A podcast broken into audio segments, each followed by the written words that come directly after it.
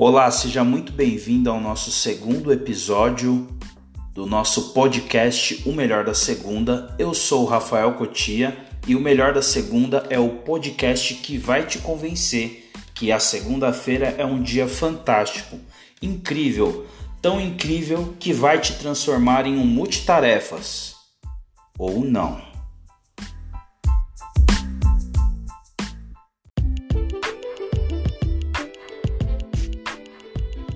Multitarefas dentro do seu trabalho, nas mídias sociais, nas redes, no mundo coach e até no mundo cristão ao apelo universal aos multitarefas. Perceba que as pessoas usam outras expressões, mas o sentido é o mesmo. Ah, o fulano de tal é versátil. Ah, um sujeito de muitas habilidades. Aquela pessoa ali, ela é desenrolada. Puxa, aquele cara ali tem muitos dons. As expressões são muitas, mas todas elas levam você a acreditar ou tentam te convencer que ser bom e talentoso em uma coisa só é muito pouco. Ou melhor, como assim? Você é só bom nisso? É por isso que hoje o nosso papo é sobre multitarefas e eu tenho certeza que você vai se surpreender com o que eu tenho para te dizer. Vem comigo.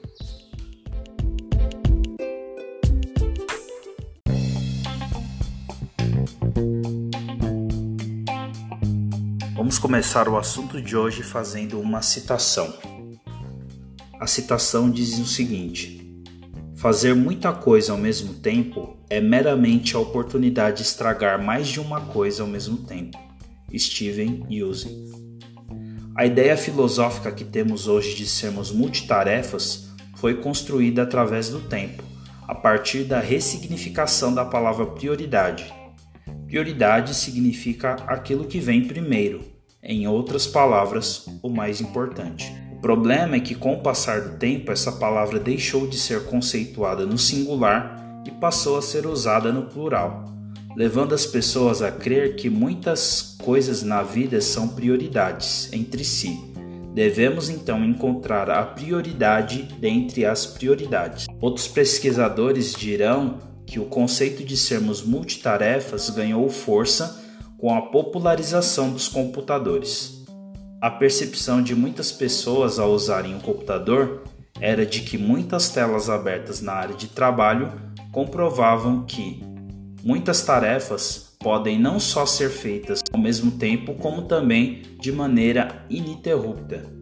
É possível que em algum momento alguém tenha pensado: o profissional do futuro vai ter que ser assim, um multitarefas bem como um computador. Bem, você que tem um computador sabe que quanto mais tarefas você colocar o seu computador para executar ao mesmo tempo, maior é a chance dele travar e você terá um problema. Outra citação é a que Gary Kelly fez em seu livro A Única Coisa, registrando o seguinte: Os multitarefeiros são medíocres em tudo o que fazem. Neste momento você deve estar pensando: Ah, Cotia, isso aí já é consenso geral, todo mundo sabe que ser multitarefas não dá certo. Ok, talvez você tenha razão.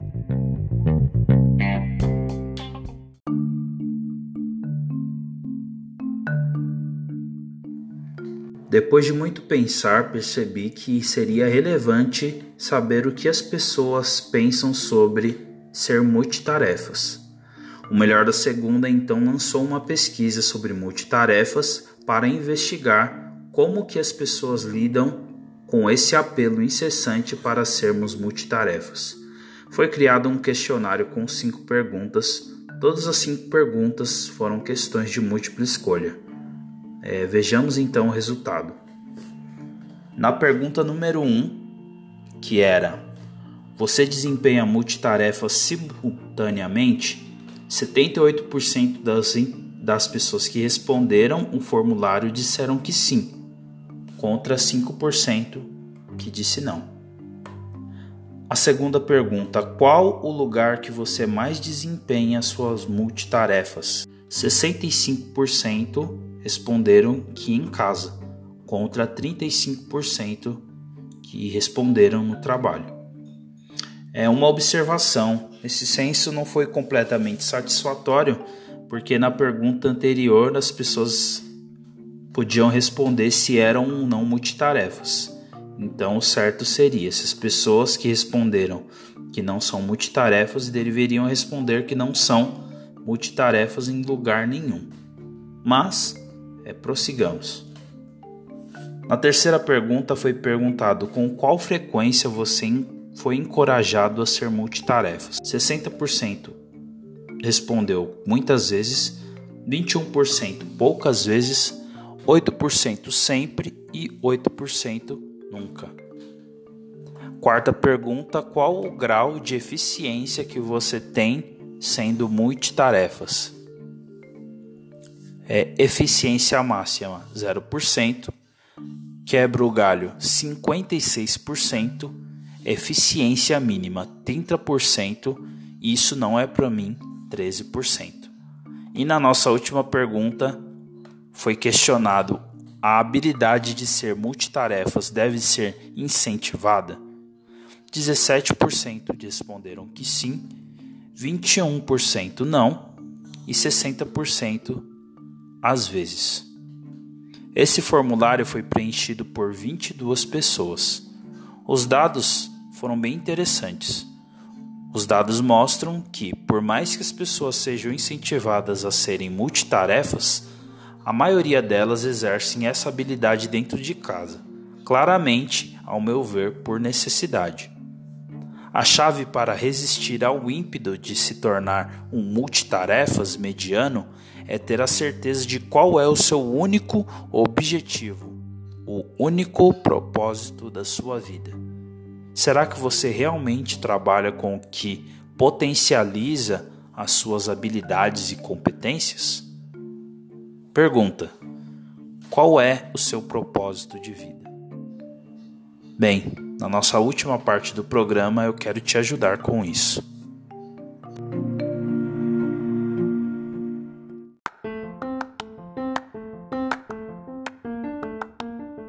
Não sai daí, ainda tem o final do nosso podcast. Nesse momento, vamos ler algumas mensagens que recebi dos ouvintes.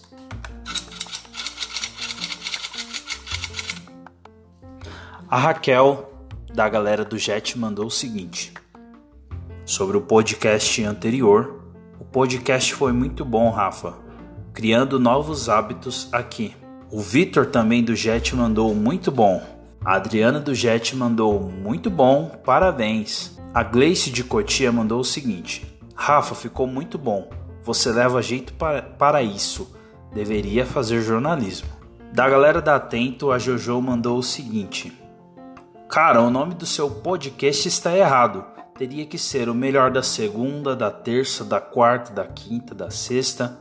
Muito obrigado. Foram muitas mensagens, não não vou ler todas aqui, mas eu quero mandar um abraço especial para todos os operadores de telemarketing da Atento Santana. Estamos juntos nessa batalha, amigos.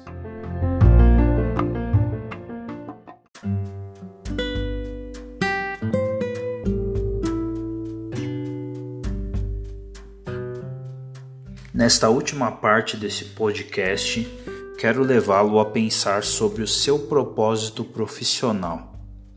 A arma secreta para bolar a mediocridade nas atividades de multitarefas é você saber e executar a ação mais importante do seu dia em primeiro lugar. Repita essa ação dia a dia durante 365 dias no ano. Foi assim que Michael Phelps, recordista olímpico de natação, fazia com a natação. Nadar sempre foi a sua prioridade. O que tinha de mais importante para ele era nadar. Ele mirou neste objetivo e os seus resultados foram avassaladores. No livro A Única Coisa, tem um tópico chamado efeito dominó.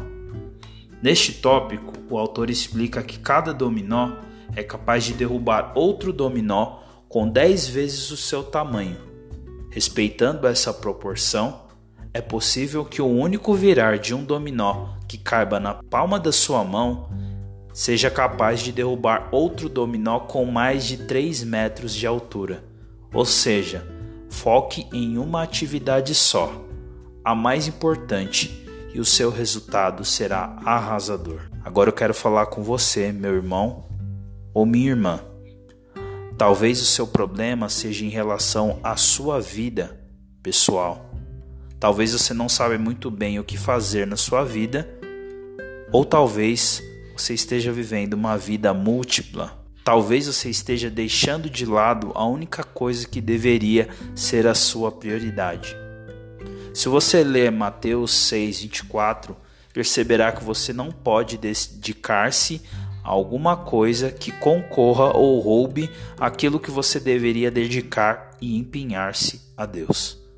Se este é o seu caso, ou se você quer saber mais sobre qual deve ser o seu propósito de vida, eu sugiro a leitura do livro Uma Vida com Propósito. Minha esperança para você que me ouve é que você seja um profissional focado, livre das distrações das multitarefas, mas acima de tudo, seja uma pessoa com uma vida e com um propósito.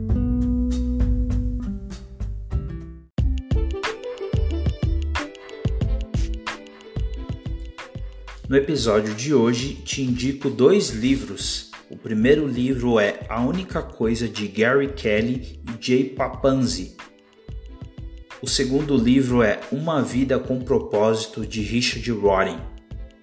Aproveitando, quero fazer um merchan aqui da livraria CBC, Conselheiro Bíblico Cristão, o lugar onde você vai encontrar Uma Vida com Propósito e outros títulos. A livraria CBC ela fica na rua Conde de Sarzedas, número 166, segundo subsolo, pertinho ali da extração Sé.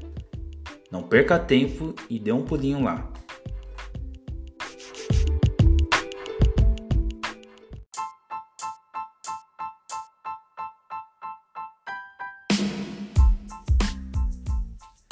Encerramos por aqui. Esse foi o fim de mais um episódio do nosso podcast O Melhor da Segunda. E neste podcast ficou mais do que provado que ser multitarefas é uma baita de uma furada. E que o melhor que podemos fazer é sermos profissionais de foco e viver uma vida de propósito. Então, não esqueça de compartilhar esse podcast com seus amigos e parentes e mande um feedback para mim Facebook Rafael Cotia ou então no Instagram Cotia Rafael. Lembrando que Cotia é com TH. Um abraço a todos e até a próxima segunda.